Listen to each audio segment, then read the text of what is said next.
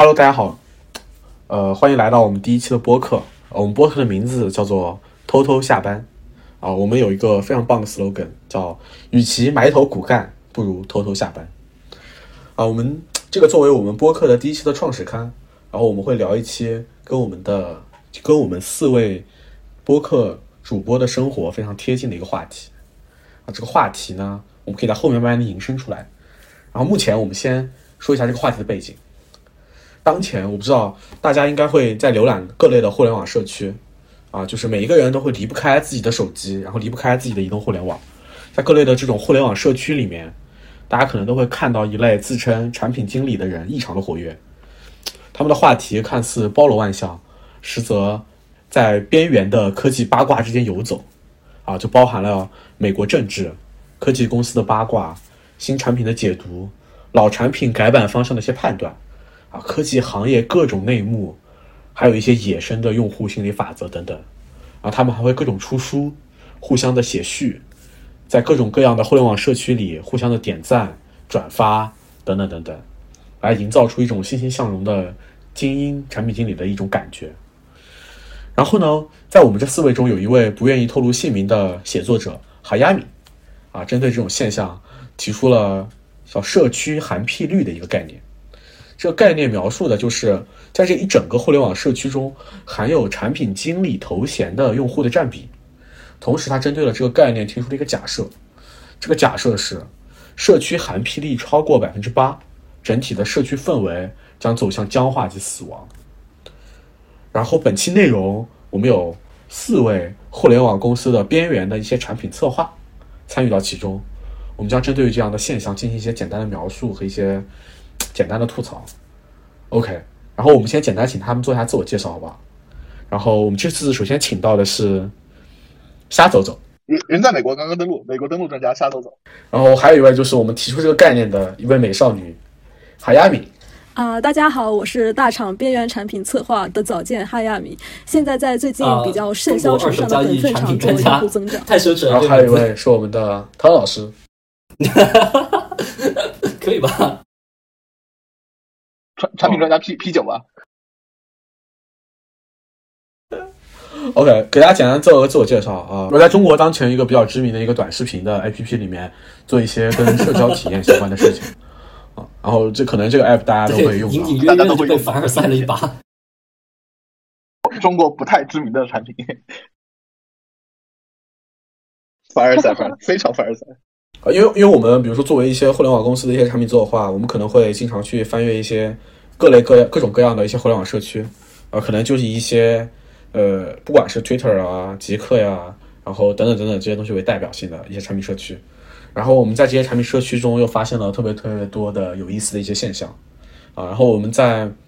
啊，因为我们在使用这些社区，然后我们在这些社区中又发现了特别多的一些令人不解的一些现象，所以说我们。呃，然后我们在私下沟通的时候，会大家一起聚在一起吐槽，说为什么会发生这样子的现象，为什么会有这么多不解的事情发生？然后我们就尝试去做一期节目来对这件事情进行一个解读，啊，说这个现象到底是什么，然后这个现象的本质又是什么？然后我们为什么会讨厌，或者说我们为什么会对这种现象觉得非常的厌恶？当然，我们现在然后引申出来说，我们提出了一个所谓的社区含屁率这样的一个概念。OK，然后我们就，我们目前，比如说，我们先先想一想，我们可能有请不知道是谁描述一下，说在目前我们能接触到的很多互联网社区之中，然后有产生一些我们很厌恶的，或者是说这种让人很不舒服的这样一些现象的一些描述，然后我们再来去尝试去理解一下，这样让人感觉不舒服啊。比如说我们之前在看极客的那些宝藏用户，其实我们很快乐，对不对？今天晚上遇到的一个就是极客的那种深度用户，然后看起来应该是中国某一个长视频社区的产品经理，然后他会每天就是在极客上面去呃发一个带有叫“今日思考题”的 hashtag 的这样一个话题，然后，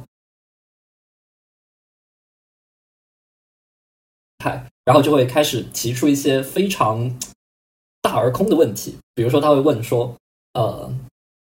哎，他的问题是什么来着？他的思考题是什么东西来着？哦，对，想起来了。比如说，他会问，呃，B 站的动态为什么现在依然保留着转发的功能，这是为什么？然后就是他针对每一个他自己看出来的东西，他都会有一种这种要去呃寻求一个最优解，或者是寻求一个终局到底在何方这样的一个思考方式。就是看起来其实这也不是个例，就极客上面很多人都是这个样子嘛。哪怕说就是最后呃刚好 B 站在做动态转发的那个人，真的就在下面回他啊，当时做的时候其实我们并没有想那么多。就这种人非常的喜欢去找到一些就是很小或者是很那什么的点，然后就开始无限的去钻牛角尖。对，其实韩霹雳说的应该就是类似于这样的一种事情。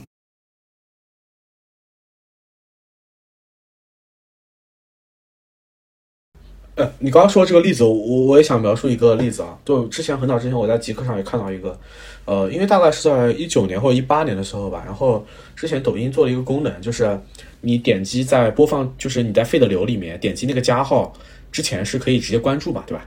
当然现在也是可以直接关注。然后有一段时间做了一个实验，就是说点击加号以后进入直接进入用户的个人主页，然后在个人主页里面才能够进行关注这件事情。然后当时我记得出了这个这个 feature 之后。然后在整个极客上，然后还有人发各种帖子去讨论，说为什么抖音要做成这个样子，然后给出了一个长篇大论。然后其实这件事情非常简单，就是因为当时内部在讨论说，哎，为抖音的关注目前是否存在一些水化的现象？然后我们是不是可以开个实验验证一下，说这个关注关系是否有水化？然后就简单做了这样一个改动。就其实好像目就没有说做那种像他们里面说的那些所谓的社交终局、关注终局这种东西的一些特别深刻的那种，对，就就是就是那种非常让人觉得奇怪的一些思考。对我觉得没有，嗯，这个这个是跟我们小时候做有阅读题一个一个一个逻辑吧。我觉得也是这这种教育方式就是养成的习惯。对我的中心思想为什么写错了？阅读题的文章作者自己去参加语文考试，发现。所所所以，我感觉很大程度上是因为就是教育的驯化，我我又开始底层逻辑了。小丑竟是我自己。但是我觉得这两件事情还是不太一样的。就是，呃，小时候的那些文学作品，在我们去做解读的时候，这个解读是否和我们现在对于某一个产品的解读是不一样的？就是之前，呃，费兰特也说过一句话，说当一个作者他产生出一个作品的时候，呃，在这在这个在这个作品诞生之后，他就已经不属于你，是属于读者了。我不知道你们有没有听过这句话，然后呃，就是刚才也是那个景景航，他也是抖音的产品经理嘛，他就很像是我之前很早之前在抖在知乎上看过一个问题，就是有个人提问说，为什么董小姐里爱上一匹野马，可我的家里没有草原，呃，会说这样的一个一个一个歌词，然后底下就有非常多的一些用户进行了解读，结果宋冬野他自己就跳出来说，我没有什么其他意思，我就是这么一写。然后就有一个回答说，他的回答让他想起一个场景：一群小孩在看魔术表演，然后魔术师精湛的为魔术师精湛的表演喝彩不断，他们兴高采烈，纷纷猜测魔术师是如何表演的。结果有个大人跑来解释说，他不过是如此这般而已。小孩们纷纷不信，然后魔术师站出来站出来说，的确是那样的。然后小孩子们听了，嘴上仍是不信，但是心里格外的落寞。所以他就，呃，想到说，他说。宋冬野就有点像是那个魔术师，他在制造出一个魔术的时候，大家都很开心去解读它，去看它里面到底的一些内涵的意义是什么。结果他自己却站出来说这个魔术是怎么怎么样，相当于是自己在揭穿了这个魔术。呃，我觉得类比的是这个思维，我我也不是就这种思维方式，对思维方式的来源。你说类比最大的差距是什么？是说我觉得点在于说拿出来给我们做赏析、做阅读理解的文章，它大概有一个。呃，已经确立的价值，已经确立并被认可的价值，但是今天互联网上发生的事情，尤其是互联网上面发生的事情，其实是没有，其实很多时候是毫无逻辑，或者说肯定能够阅读出一些不同的意思，但是它基本的那些事情是得到了一个普世认可的嘛。但是互联网的话，真的就是你既有鸡讲，又有鸭讲，其实并没有一个真正客观的事情。但是就是这帮人就真的很想在一堆主观里面妄图去抽出一个非常客观的事实，然后就拿着再拿着这个。他们认为是客观的事实去指导他们的生活，啊，不是，是指导他们的工作，甚至是想要再去指导自己的生活。所以这个我感觉就是一个很……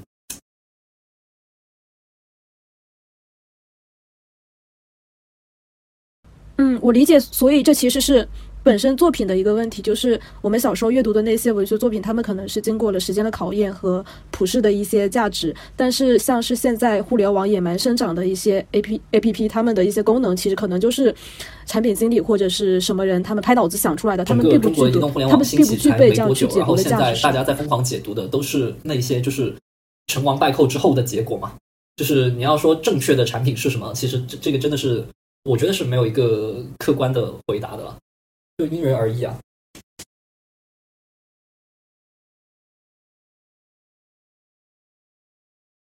我是觉得很多很多人把所谓的这种简单的一些产品设计把它放大化了，就是其实说实话，不管是就很多简单的产品设计，包括。呃，比如说刚刚汤老师举到的例子，说这个地方为什么要做转发，为什么要不要做？有的时候其实他根本根本不 key，就是他不管做或不做，对于整个产品其实没什么影响。只是他们把这些所谓的简单的一些产品设计把它放大化了。那真实那些更有利的东西，就是对于它的占定位，或者说对于这个东西，呃，在整个的人群中它占据一个什么样的分量，它能切入到什么样一个角度。然后它在对于整个市场上能够引申出来一些什么样的观点，这种很多很多相关的事情，大家其实都没有做特别多的东西，更多的还是从一些简单的产品设计上把它放大化。对啊，就是就就其实说实话，很多东西其实没那么重要。就是你说，比如说快手什么单列，什么抖音呃快手什么双列，抖音什么单列这种东西，就我觉得都把它放大了超级多倍啊。当然它确实有一些区别。但我觉得其实放大有点有点太大了，大家觉得就是说，好像这种单双列的区别就成王败寇了，就决定了它的天花板，决定了很多东西。它确实有影响，但有的时候好像并没那么的影响，没那么的大。啊，怎么能说这个不大呢？哦，这个东西真的就是决定了天花板，或者是决定了这个的上限啊。两家的商业模式不同，然后叭叭叭叭叭就可以给你扯个五六千字的论文出来。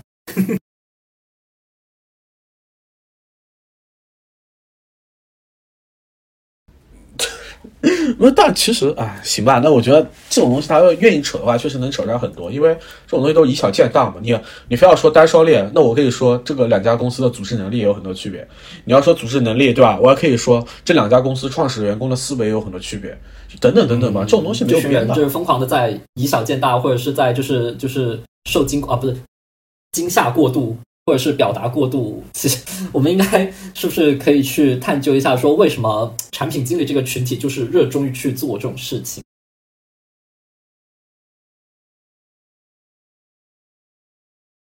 你们一人举一个例子，说一下，说你们在这种互联网社区上看到了这样的一个现象。我这边观察到的，可能不光是互联网社区上面的，还包括在日常生活中种种产品经理的一个身份的渗透。比如说，呃，公众号一定会关注三十六氪和虎嗅，然后每天早上阅读科技早报，以及工位上会必备一本硅谷增长黑客实战笔记，以及朋友圈会转发，对，朋友圈会转发微信公开课张小龙周年演讲，并且看过保存，呃，王慧文的清华产品公开课，以及嗯，可能会有一个勤勤恳恳年更三篇，但是只有转发到朋友圈才会有同行瞥两眼的公众号。以及在二零二零年六月份极客回归的时候，极客回归的那一页抱头痛哭、泪洒大地、激情转发，以及最后一点会周期性的表达对互联网红利消失、这个行业即将完蛋、我将何去何从的焦虑。大概就是一些日常的观察，可能不仅限于呃互联网上的一些社区，包括是在日常中的一些表现吧。朋友圈里面有这样一个朋友，然后他就是以写这种呃互联网相关的。那种呃文章啊，以及做一些其他的就是给中小企业做一些咨询，然后来就是赚钱的这样一个朋友。对，然后他其实也真的是就是每一天我都能看到他起码五六条朋友圈吧，然后针对每一天互联网，甚至是美国政治，甚至是日常生活里面发生的任何事情，去呃去抽象出一些 规律出来，然后在朋友圈输出自己的观点。然后甚至有的时候他会先发到极客，然后把极客的那张分享截图再分享回来朋友圈，所以这样就形成了一个就是所谓的这个呃用户矩阵，或者是说是什么样的一个东西。但是实际上他每一天就是输出了那么多里面，其实很多都嗯没有什么用处，或者是其实感觉就是不怎么值得去讨论的一些事情。给我的感觉就是这个人真真的是每一天都非常的话痨，但是其实你看那些东西也并不能让你自己得到什么。收获，就真的只是在浪费浪费朋友圈或者是在浪费平效。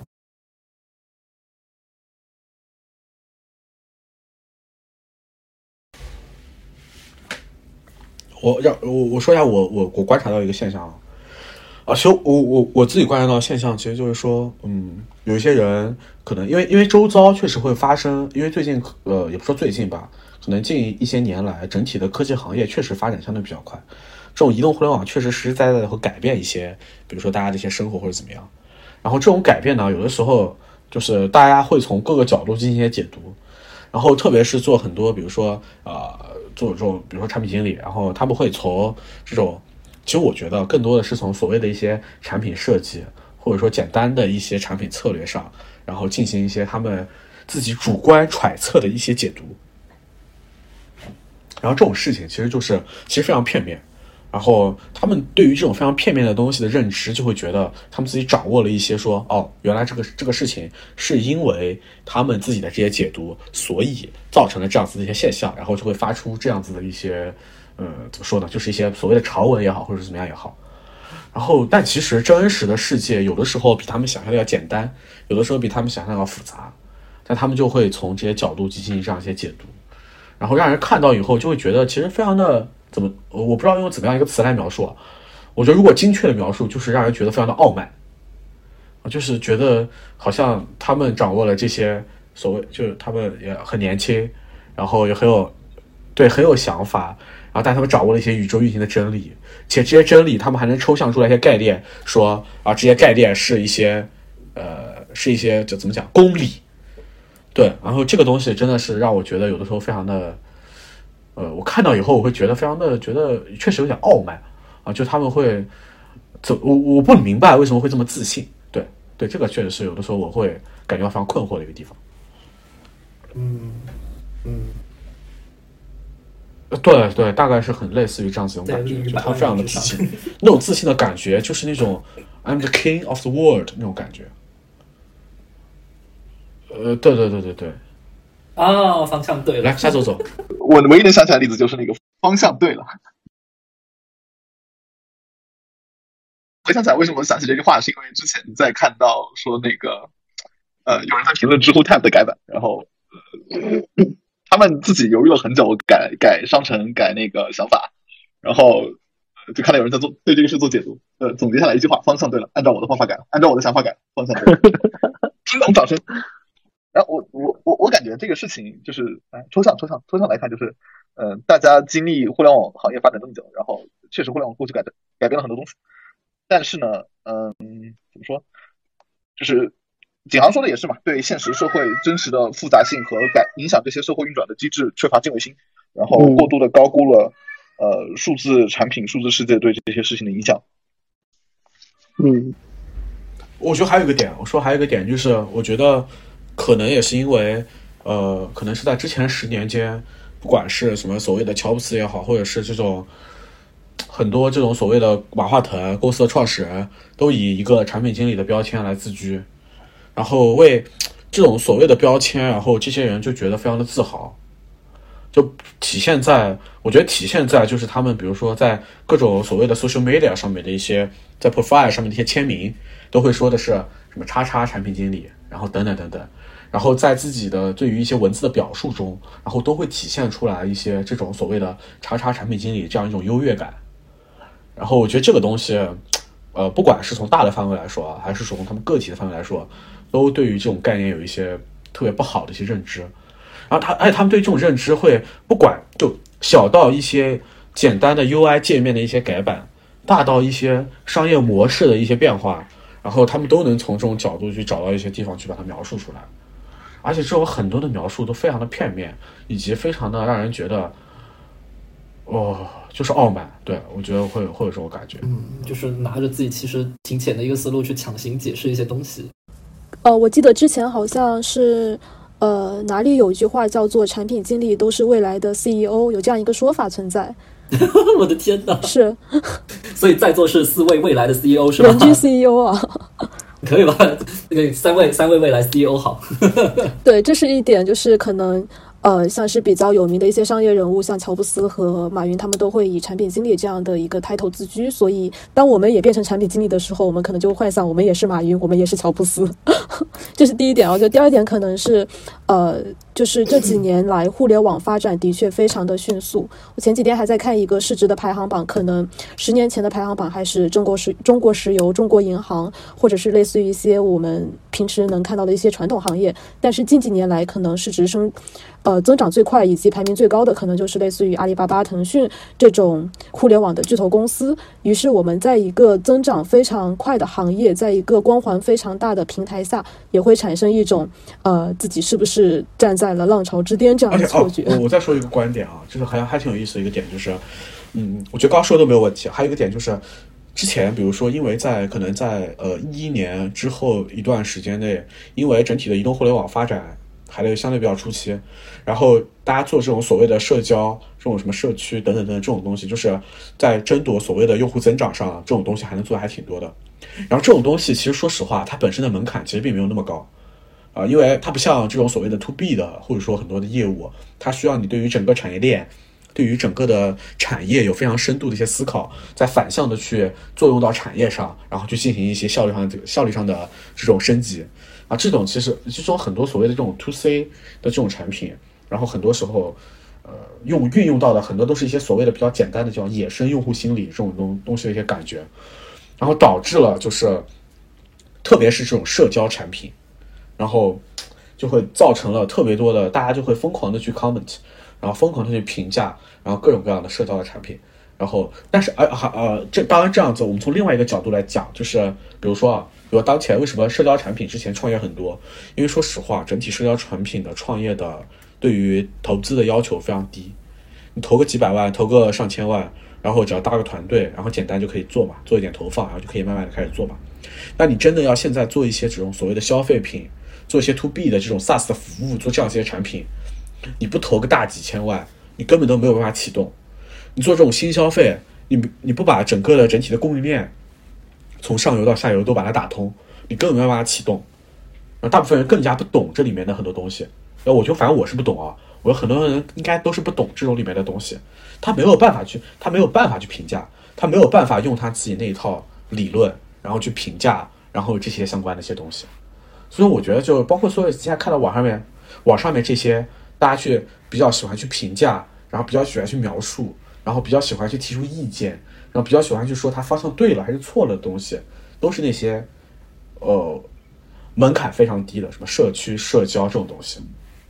景航老师刚才讨论的是，呃，互联网上面可能大家。产品经理们在讨论一些产品的时候，会更多的聚焦在社区和社交的一些产品上面，因为他们的讨论门槛更低，似乎就是每个人都可以去参与到这一块的讨论里面去。但是涉及到一些类似于线下的场景，或者是一些呃针对企业服务的一些一些产品，可能就没有那么多的呃一些讨论的资本了，是吗？对，就比如说，比如说你现在要做一个，比如说做一个元气森林，你要做一个汽水，做这样一个东西，他没法讨论的呀。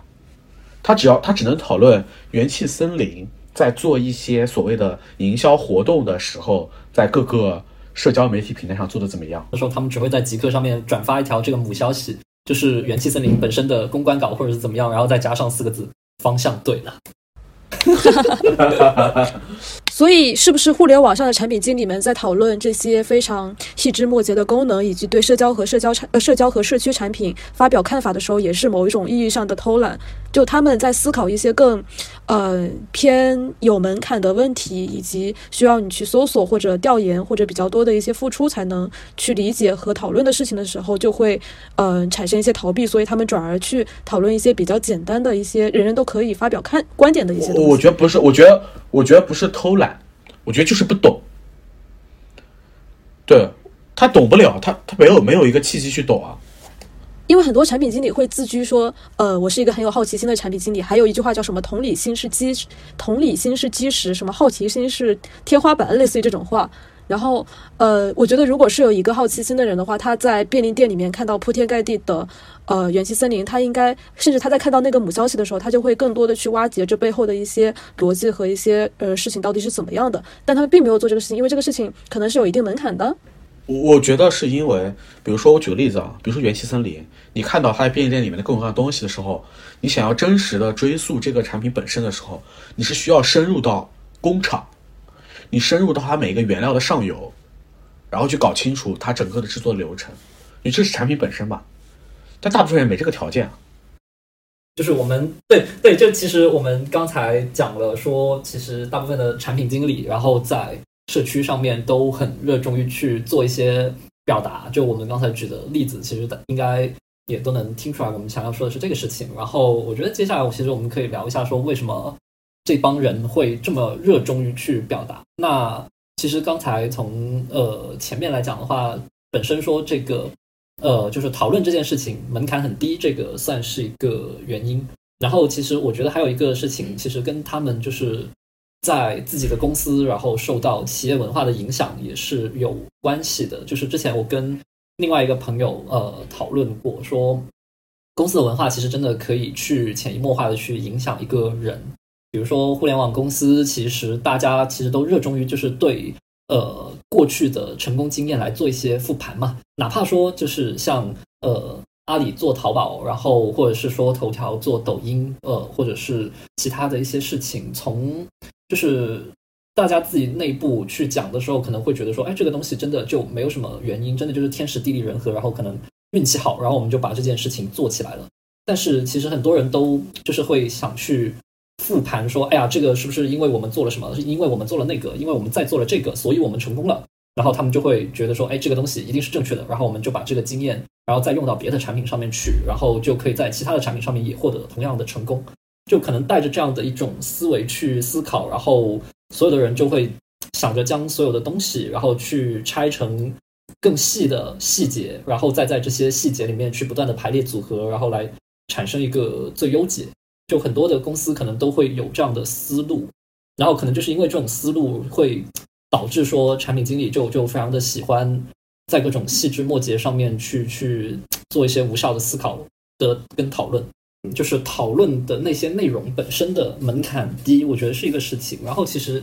还有一个就是说，移动互联网其实普及了之后，嗯，社区作为一个门槛特别低的产品，就是雨后春笋一样冒出来嘛。然后实际上，社区产品本身的泛滥也会让就是所有人发言的门槛都去大大的降低了。然后这么多人他涌进来了，他也有他的表达的欲望。然后对于深的事情他也不懂，所以他就只能表达浅的事情。这个可能也是一个就是我想象的的原因，我不知道对不对。因为我我会想到这个事情，是因为想到就是嗯，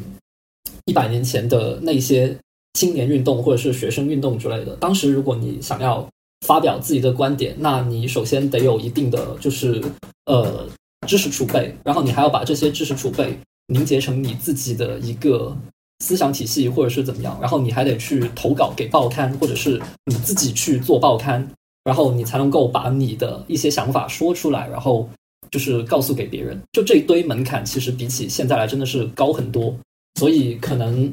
就是优胜劣汰，然后我们最后看到的，呃，能够传下来，传到一百年后，我们自己还知道的，就是一些真的还蛮优秀的观点。然后我们现在其实每天看的，就就真的是，嗯，就什么东西，就就所有的糟粕跟某一些精华都混在了一起。但是我们看到的，其实可能百分之九十九都是糟粕。哦，我理解你说的是两个点，一个点是，呃，所谓的这些所谓的移动互联网公司的氛围，让让大家都认为自己的表达是非常有价值的。那第二个点是。第二个点是，呃，所谓的这种移动互联网，然后让大量的从业者进来，然后并且给他们营造一种你们都人人都是产品经理的这种感觉，然后让他们既有了这种感觉，又有了这种表达有价值的呃意识，然后导致了这种的这种无效或者说这种表达越来越多。我我我还挺对这个对这个想法还挺有挺有一点别的别的感觉，就是其实其实就是。呃，发声能力或者表达观点的能力的呃普及，这肯定是一个好事。对我没有反对，就是我觉得说，呃，你现在对比起一百年前来，就一百年前可能一百万学生里面只有十个人可以表达出自己的观点，但是现在可能一百万人里面真的一百万人都能够发出他们的声音，这这本身是一个进步嘛，对不对？但是这个难道不是一个共性吗？这个不是说产品经理才会。有这样的表达欲，而是，呃，可能生活在这个时代里，每个人都拥有了这样的一个渠道去表达自己的想法。我们刚才讲的那些例子一样，就是无端端的就会开始变得傲慢，然后开始去对一些无用的细枝末节做过多的脑补和解读。呃，可能还有一个因素是因为互联网公司里面工作时长会比较长，大家睁眼就是工作，闭眼也是工作，所以嗯，九九六里面日常生活就会完全被工作填满。那么热衷在社交网络上去表达，可能也是一种呃在日常的缝隙里面去摸鱼的手段。就拿我自己举例来说。我因为一周只有一天休息，周六，然后周六我就会约朋友一起玩，或者去线下参加各种各样的活动。那可能一天我在任何社交网上都是没有任何的输出的。但是可能在平常的时候，因为只能面对着电脑，只能假装在认真工作，所以呃，有时候就会偷偷摸摸的去网上发表一些输出的一些观点之类的。就是我只能，我没法在线下约朋友，我只能在线上网上冲浪。这可能也是嗯，互联网公司里面的产品经理热爱表达的一个原因，就是一个客观的原因。又又成为了一种对抗资本剥削的方式，高举起了反抗资本的大旗，可以吧？方向对了，忽然觉得有一些悲壮。我我我我感觉他们还是绝大部分人还是自己的兴趣驱动嘛，就觉得能从这样的抽抽象和讨论中获得对自己的呃无论是知识还是经验有帮助的判断，提出那些问题，然后实际上他们就是去求甚解，但是只是说可能这种求甚解就他本身想求的那个东西就没有什么价值，对，是的，就是他他想求的那些东西就没有价值，然后你再花非常多的。精力去认真的做这样的一个东西，又或者是用一些看起来非常深奥专业的语言再去叙述这样一件没有意义的事情，然后这个行为在我们看来就就是一种非常搞笑的无效表达了，就好像对地心说出来之后，然后一个人还在孜孜不倦的去呃啊不是地心说，也是日心说，妈呀！就是日心说出来了之后，然后一个人还在孜孜不倦的说：“哎，地平说一定是正确的。”然后我们今天再来讨论一下为什么地平说正确。就是他可能自己真的真的很想研究这个东西，但是在别人看来就非常的嗯。我呃，我明白你说的，我其实其实这么聊下来，我对我有一个有一个蛮有意思的想法，就是我觉得这些表达它本质上是娱乐，嗯，对吧？它是娱乐手段，它并不是我在追求知识，我只是想追求。和呃，在这个思考方式里，对于某一个特定话题的讨论，我想经经历这样的呃逻辑对抗和和推演的游戏。你你这么去想这件事情的话，它本身嗯，思考题嘛，每日思考题。呃，就是跟我之前看的呃一本书里面的一个观点就就连上了，就是我看那本书叫呃羊呆住了，然后是一个叫李鹏的人写的，然后它里面其实。呃，表达了一个概念，就叫刺激知识。呃，是什么意思？其实就是说，嗯，你除了那种就是像生物啊，或者是像其他的一些自然科学以外，然后你任何其他的知识，如果你一直在往细枝末节去揪的话，那可能最后就会变成一种非常纯粹的逻辑游戏。然后这些人到后面就真的是对任何一种小的现象都可以去评论，又可以去解释。然后又再以更多的评论来评论他刚才的评论，以他更多的解释去解释他刚才的解释。这样的话，其实到最后就真的是把嗯知识，然后降级成了一种社交工具或者是一种情绪消费品。就比如说他去讨论说为什么鹅卵石是光滑的，然后其实并不是因为他真的想知道，又或者是说真的研究鹅卵石光滑不光滑有什么必要，他只是需要这样的一个议题。就一方面，我挺赞同刚才那个夏周所说的，这是一种娱乐化的表达，他其实只是在这推演中得到了一种乐趣。不过，我还觉得可能另外一点比较重要的是，这可能也是一种社交的手段。就是比如说在极客里面，各种大 V 的抱团和互相点赞，以及对某一个话题的共同讨讨论，可能也是通过这种方式，想在这里面找到一些同好啊、朋友啊，或者是一些呃亲密关系啊之类的。哦，同意，同意，同意。我我是这么想的，就是他们有的时候。创造或者说产生这些内容，有可能也真的不一定是自己真实内心的想法，有可能是为了迎合一些所谓的社交需求而强行创造出来这些内容。不过，不过说实话，那个我周末都在纯搬家，我没有获得任何信息输入，感到焦虑。这个事情，我觉得他他很难自己背出来吧。呃，还有一点是说，呃，就是互联网鼓励抱团嘛，嗯，就是就是现在现在互联网鼓励抱团嘛。那即使我今天是支持的地评说，或者说我在讨论一些非常浅显的、范围有限的、对事情的实质没有太大影响的问题，其实我也能找到跟我类似的人来讨论。然后，呃，又是那个同文层或者信息茧房的问题，然后，嗯，会强化你在这个这个其实你是在这个情况下，其实你是需要新的新的输入和扩大自己的视野来打破你当前面对的这个这个认识的局限嘛。因为因为因为坦率的说，其实我也经历过那种，就是说我会对事情怎么运转会有自己的理解，然后尝试把这个理解放到一个新的范围上，获得一些好的反馈的时候，我也会尝试把这个理解去放大到一个更大的范围里。但直到我拿到一个呃，就是打破我对自己想法的呃信任的之前，其实我都是相信他的。呃，嗯，人都会有这个过程，就是你自己有没有认识到？我不是说你啊，我就是说，呃，一个人他一开始肯定是从菜变强嘛，只是说你在很菜的时候，那你是不是呃要去非常高调的宣扬自己菜，而且去跟其他菜的人抱团，然后觉得说，哎，我们抱在一块儿，然后我们三个菜总能产生一个诸葛亮这样的行为，还是说他们并不觉得自己菜啊，他们觉得自己是 CEO。时时代造势嘛，然后呃，在当前的舆论环境和就是信息的流转的方式上，呃，每个人都会遇到自己的困难和局限嘛。就是我我我其实也就我也挺担心，比如说呃，如果我我经历的现代人经历的信就是信息获取的方式，我都是依赖推荐来来获取我知道的东西的话，我也会担心自己自己走到那个就是叫什么困惑之谷嘛，或者说或者说自大自大之自大之风嘛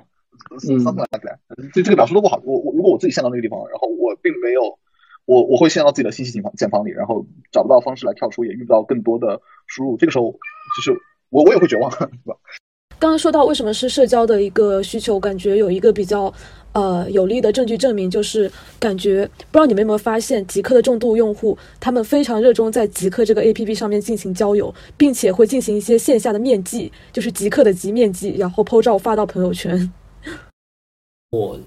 应该是一。八年，当时那个极客还不是现在那个极客的时候。然后一八年，然后我因为呃工作的关系，然后去了 China Joy 那边出差。然后极客的摊子就在我们的摊子的附近。然后那个摊子其实很小，而且对比起其他大厂派的礼物，其实极客的礼物的吸引力并没有那么大，因为价值没有那么高嘛，都是贴纸啊或者是一些小的东西。但是那个摊的人气真的就非常非常的高。然后包括说他们前期。呃，为了大家能够找到这个摊，然后拉了个微信群，然后每天那个微信群就我也潜伏在里面，然后每一天那个微信群真的就是疯狂的在聊天，这群人感觉真的是自带认同跟自带亲密感，就可能现在也还是这样的，是不是？这也算是极客社区文化做的比较好。嗯，对，是没有什么，是没有什么问题。这其实就是一个好社区的标准，倒没有什么问题。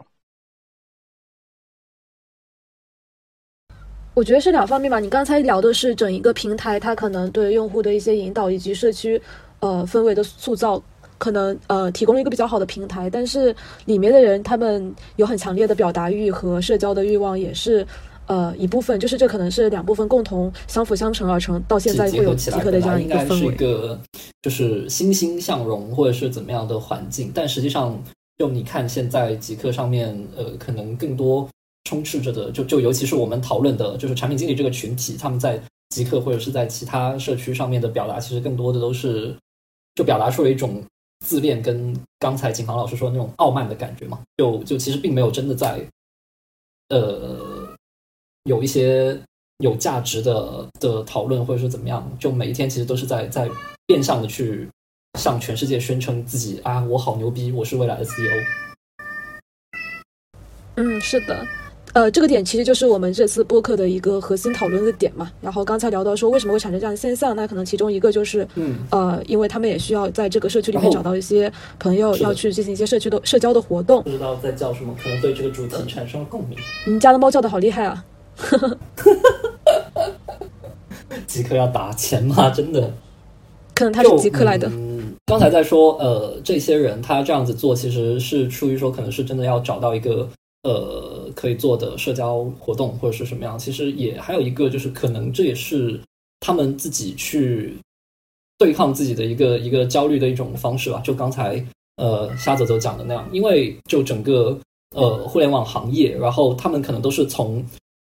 增长最快的那段时间进来的，然后可能之前我每天就是躺着，我不做任何的事情，只要我不做错事，然后我可能用户增长的速度就是百分之一百。但是现如今的话，对，在上升的在上升的电梯里做俯卧撑是吧？对，就是 啊，人类的产品经理可能就是在一个上升的电梯里做俯卧撑。然后现在有可能你做，就是先不说你不做事情了，有可能你做了十个事情，然后可能你增长的速度也只是百分之一、百分之二。然后这这其实就跟大家想要的那种我做对了一个呃关键选择，然后我整个产品就一飞冲天这样的故事，其实非常的不吻合嘛。然后这帮这些个产品经理，其实很多就会开始去呃思考，对怎么样才能够又回到原来的那个故事里面去。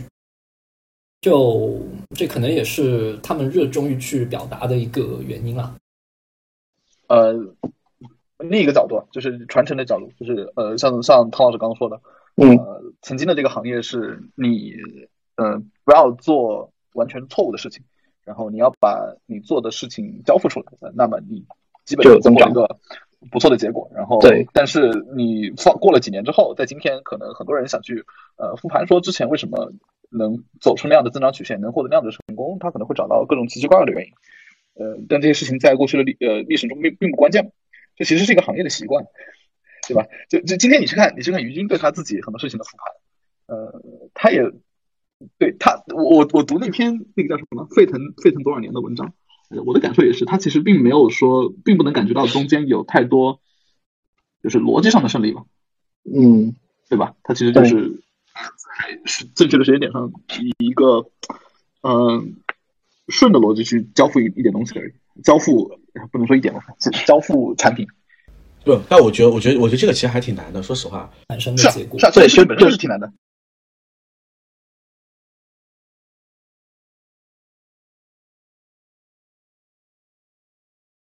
我觉得还有一个点就是，我觉得正好印证了，就是刚刚瞎子走他说的，说他于军是在一个正确的时间点上交付了大量有价值的事情。当前在这样一个时间点上，这样的人太少了，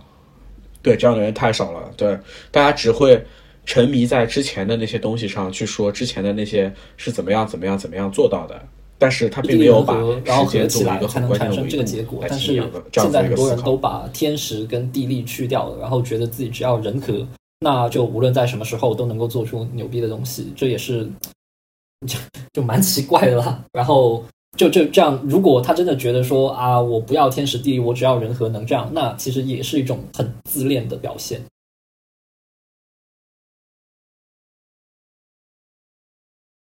呃，我觉得我们在多多少少也有这个话题，是因为多多少少我们共同的前四的呃逻辑吧，那、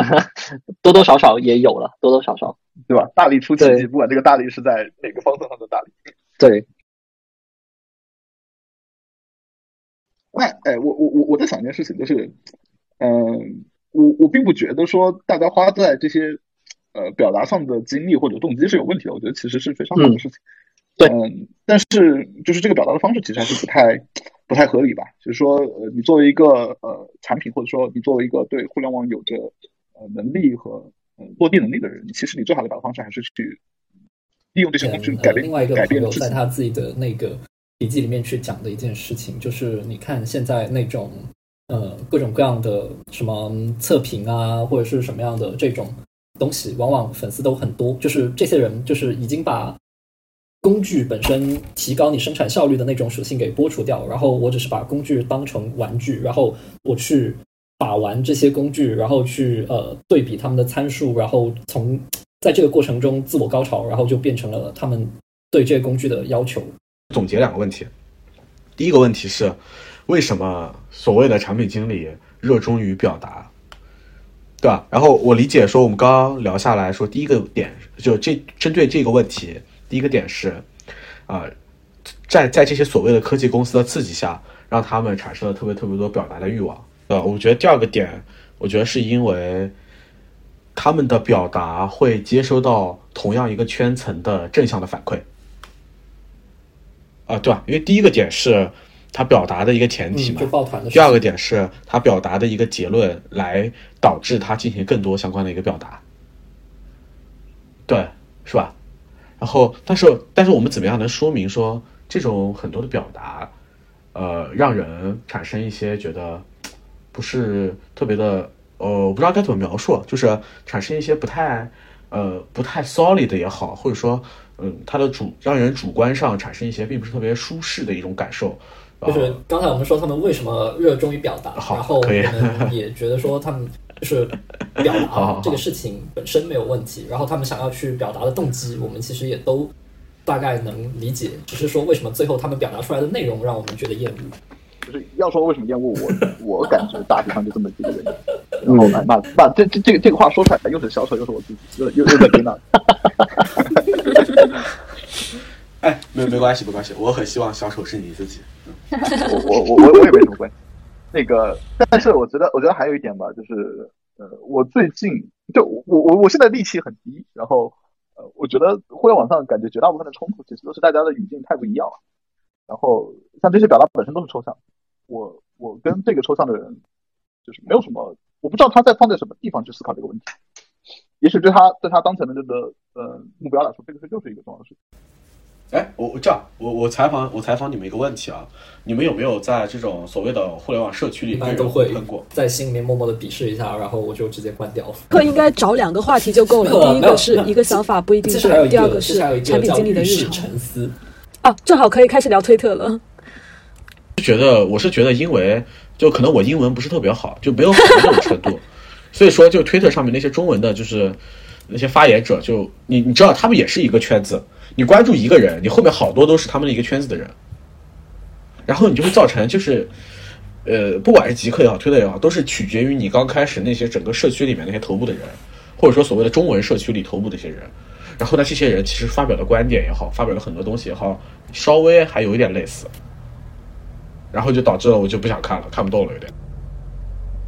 我我我觉得推特这个推特作为一个推特中文圈作为一个一个一个群体的话，它中间的差异和多样性还是非常丰富的。然后有嗯，嗯还是比较的尊重，呃，还是持续的有不停的呃新的想法和作品在产出。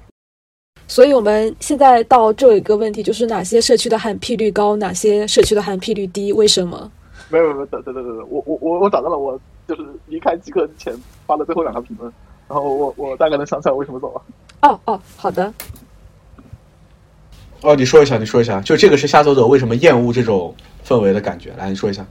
就是第一第一条是评论在一个叫做终极产品经理，呃，名字你不要，你不要，你不要，你不要挂别人的这个 ID，对，就是。不挂别人 ID，他他他他发了这么一叫做什么？iOS 端导航所内有哪些列表、宫格、标签、抽屉、陈列、菜单、算盘？我的天我！我现在脑子里有一个他画的那个思维导图，你知道吧？思维导图大表哥。我的天呐！这个这个发言其实就印证了那些那个我说的，嗯，其实大家他只是简单的在阐述一个简一些简单的产品设计，对吧？因为其他东西其他东西他真的没办法去搞，他只能去描述这个产品设计。哦，对对，他不他不觉得我有攻击性，他的回复是：通常情况下是七种，目前还有找找到符合用户习惯的。对，所以说你你跟他不是，所以说你跟他没有办法喷，你没有办法跟他喷得起来嘛，因为他不觉得你在喷他嘛，对，对他不觉得我在喷他。对啊，但其实你内心你已经就你的内心已经把他喷的不行了，然后他不觉得你在喷他嘛，太棒了，太棒了啊！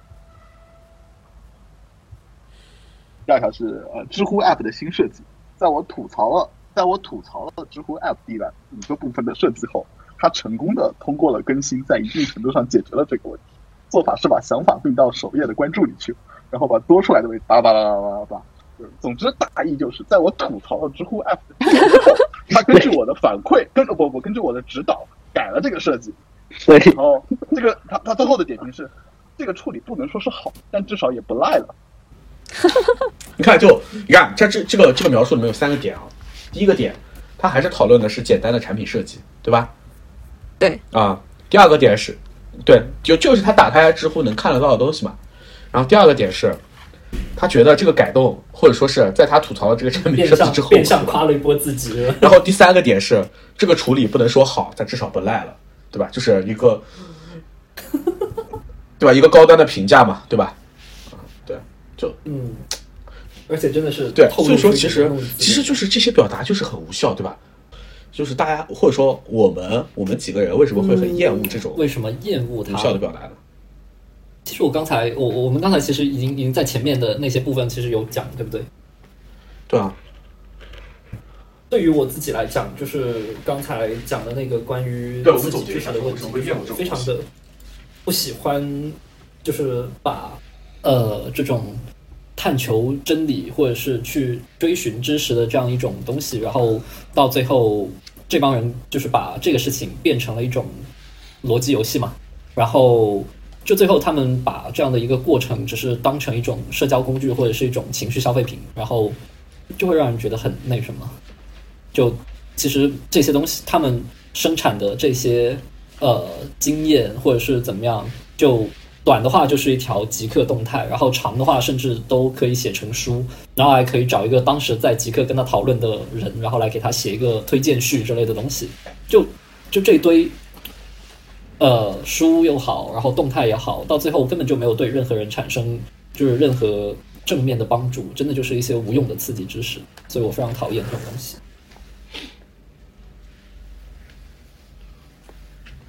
哎，对，我我我提出一个，比如说站在一个相反的一个角度的一个观点啊，呃，有点像是说，比如说现在这是因为，呃，所谓的移动互联网让大家都有一定的资格在这种所谓的公开的社区上去发表一些言论，然后，但是我们现在正在做的一件事情是，我们觉得你的这个言论的发表是无效的一些表达，但是不是应有该发言的权利，但是我是觉得他的发言没什么用处，我不想听。对，可能是这样的一种那什么，嗯，对，就是我认同你表，对我认同你有表达的权利，你可以表达，我也无所谓。我认同你可以去我发言既然看到了你的发言，但我只是我觉得你的发言很垃圾，没有什么价值。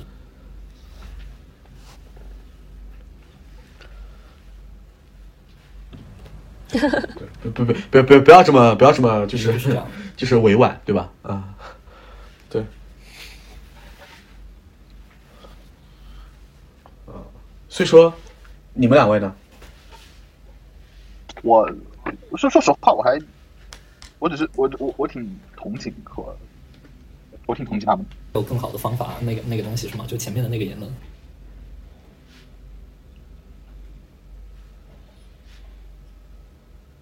对，我嗯我我挺同情他们的。我觉得也是也是就是 也是各位每天打工构建出来的呃东西，让他们困在了这里。然后加上本身本身，我觉得还有一个非常现实的原因，就是因为嗯、确实没有那么多机会，但是有非常多的有更多的人进入了这个行业，那有更多那有多出来的脑力应该放到哪里去呢？嗯，啊，这个点我觉得我是同意的，对，只能在网上相互碰撞。这个都能扯到内卷了。所以说这我的天这是一个那个流行的内卷吗，算是吗？天哪！是 吧？就是不是啊？就不是啊？就是流行的那个东西，不就是跟你描述的是一致的呀？就是其实没那么多机会，但是不同很多人进入进来了。对啊，我我我同意，我完全我完全觉得这是一个副产物吧。然后有什么办法对抗这件事情？我觉得我觉得讨论这个有意义，要不然要不然整个整个事情太负面了。其实其实并对啊，对啊，就是就是这就是就对啊，有什么办法对对对抗吗？没有啊，有什么办法吗？我觉得对抗就是，我觉得对抗最好的方式就是你把你的眼界从对于那种 bigger picture 对于整个行业的关注，对于宏大叙事的关注，放到更现实、更更离跟自己的生活体验有连接的地方。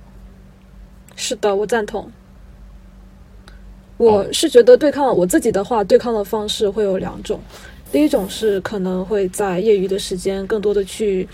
结交一些不是本行业的一些朋友，然后从他们的一些视角里面去获得一些呃连接和信息吧。这是第一种，就尽量减少在业余时间和同行的相处。然后第二种是我希望能够在大家都，我是一个很喜欢发出声音的人，就我希望大家在关注那些呃一些产品的功能和行业动态的时候，我希望我通过发出一些不一样的声音，能让其他人更多的关注到一些其他的东西。就比如说之前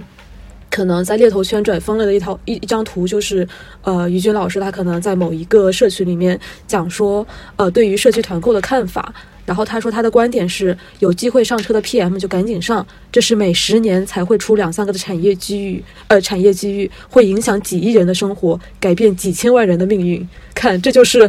非常 typical 的产品经理式发言，而且还而且还是呃产品经理 KOL 式的。然后当时我就。呃，会在社群呃不是社群，会在呃一些平台上面发出声音，说非常讨厌这种所谓的互联网新贵的精英。他们以为站在了全人类的命运巨轮左舵面前，野心勃勃，指点江山，怀抱着改变世界的激情和梦想。甚至处于这个庞大机器中的一小颗螺丝钉，也会摩拳擦掌，心潮澎湃，自以为站在了浪潮之巅，手握着千万人的命运。然后我说了一句非常幼稚的话，我结语说：你们真的没有让这个世界变得更美好。就是呃，然后也是会针对这一个现象发表一些，我觉得为什么为什么要严打社区团购，为什么不应该说出门就可以买到各种果蔬，是很美妙的一件事情。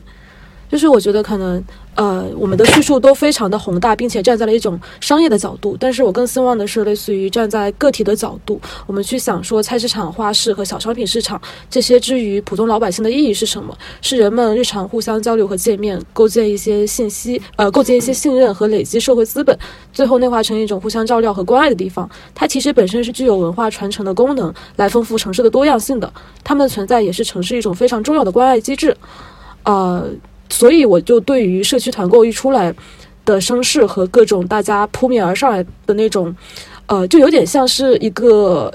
老鹰看到了一个饿殍一样，然后他就会上去，呃，想要去瓜分它的那种感觉。哦，我我先说吧，我首先啊，就是前一部分就是说，呃，对于这种什么无效表达，呃，或者是说对于这种所谓的互联网产品经理，呃。可能需要多接触一些其他的事情，这件事情我是认同的。哎，不对，但是 focus 到就刚描述的社区团购这件事情，就又会就又会变成就是社区团购好不好，然后滴滴好不好？因为就是就这有这有无限争论了。啊，这其实对对啊，这是啊，这其实这其实是 focus 在我想发出一些不一样的声音上面。对，没有，我觉得发出不一样的声音是没有问题的。无效表达也是一种不一样的声音，对不对？啊，也也有可能吧。OK，也是不一样的声音，只是他们是对吗？对，那那个声音本身的价值不大。对，OK，OK，OK，对啊，就我觉得就是不一样的声音啊。对啊，就是就是就是不一样。我我觉得我觉得是因为，就我们刚刚说这种无效表达，是因为是因为他们的傲慢，是因为他们觉得他们了解到的这些片面的东西。非常有价值，对吧？但是如果如果到这个语境下，就到这种比如说描述一些其他的一些单点的事情的语境下，对吧？还是一样的，我觉得是一样的。我觉得，我觉得首先商业本身的价值，呃，对于市场经济和这种东西的价值是，呃，我觉得它的成王败寇在一定程度上是更加对于老百姓或者大众的生活是更有意义的。呃，我我我我这么我我可能这样描述有点抽象，但说白了就是，我们不能只看到那些夫妻店，不看到那些上游的农民，就那些一个草莓，他们只能卖五块钱一斤，但是在这个夫妻店里，他会卖五十块一斤的。夫妻店是什么店？对，就是你刚刚描述的。取缔掉的东西，亮丽的风景。就他们的生活确实过得好，他们也成为了城市一道亮丽的风景线，也也不一定亮丽，就是一道风景线。但是在地级市、在县、在村里，那些辛辛苦苦种着草莓的人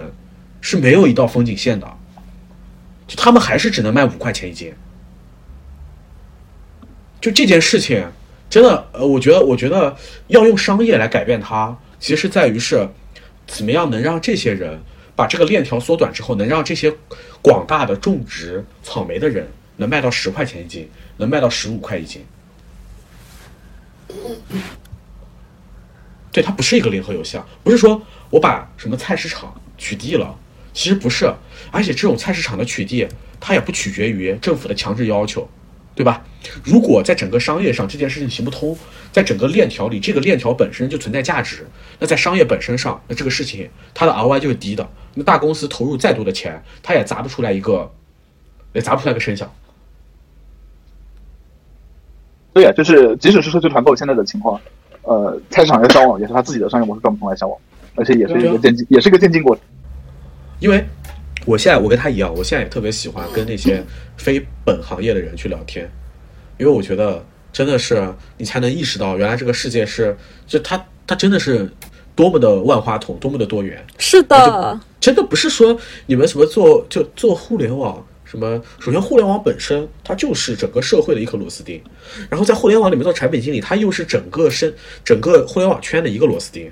你就是螺丝钉里的螺丝钉，你所你就你你就应该去多应该接触到所有的各行各业，都应该去接触到所有的这种东西，然后你也不不奢求，我觉得不奢求说我要呃对于这些所有东西都特别了解，而是保持好奇心，而是保持这种对于各行各业或者说各种各样的人、各种各样的行业的一种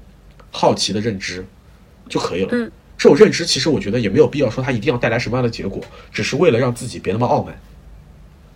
以及就是避免那种毫无来由以及毫无意义的焦虑。对啊，就是有时候可能，呃，认识的人多了，以及是不行呃各行各业的人多了之后，你会发现生活其实有很多种可能性，不是说你一定活到三十岁就会被公司裁员，或者是这个行业就不行了，然后你要呃被开除了，或者是退休了之类的，就是会有很多可能性。其实，对啊，我觉得确实是这样，就很有意思啊。我记得我我前段时间跟那个跟一个做这种这种地产行业的一个律师，然后就就聊这种很多相关的东西，我就觉得这个就特别有意思。然后他就给我讲，这个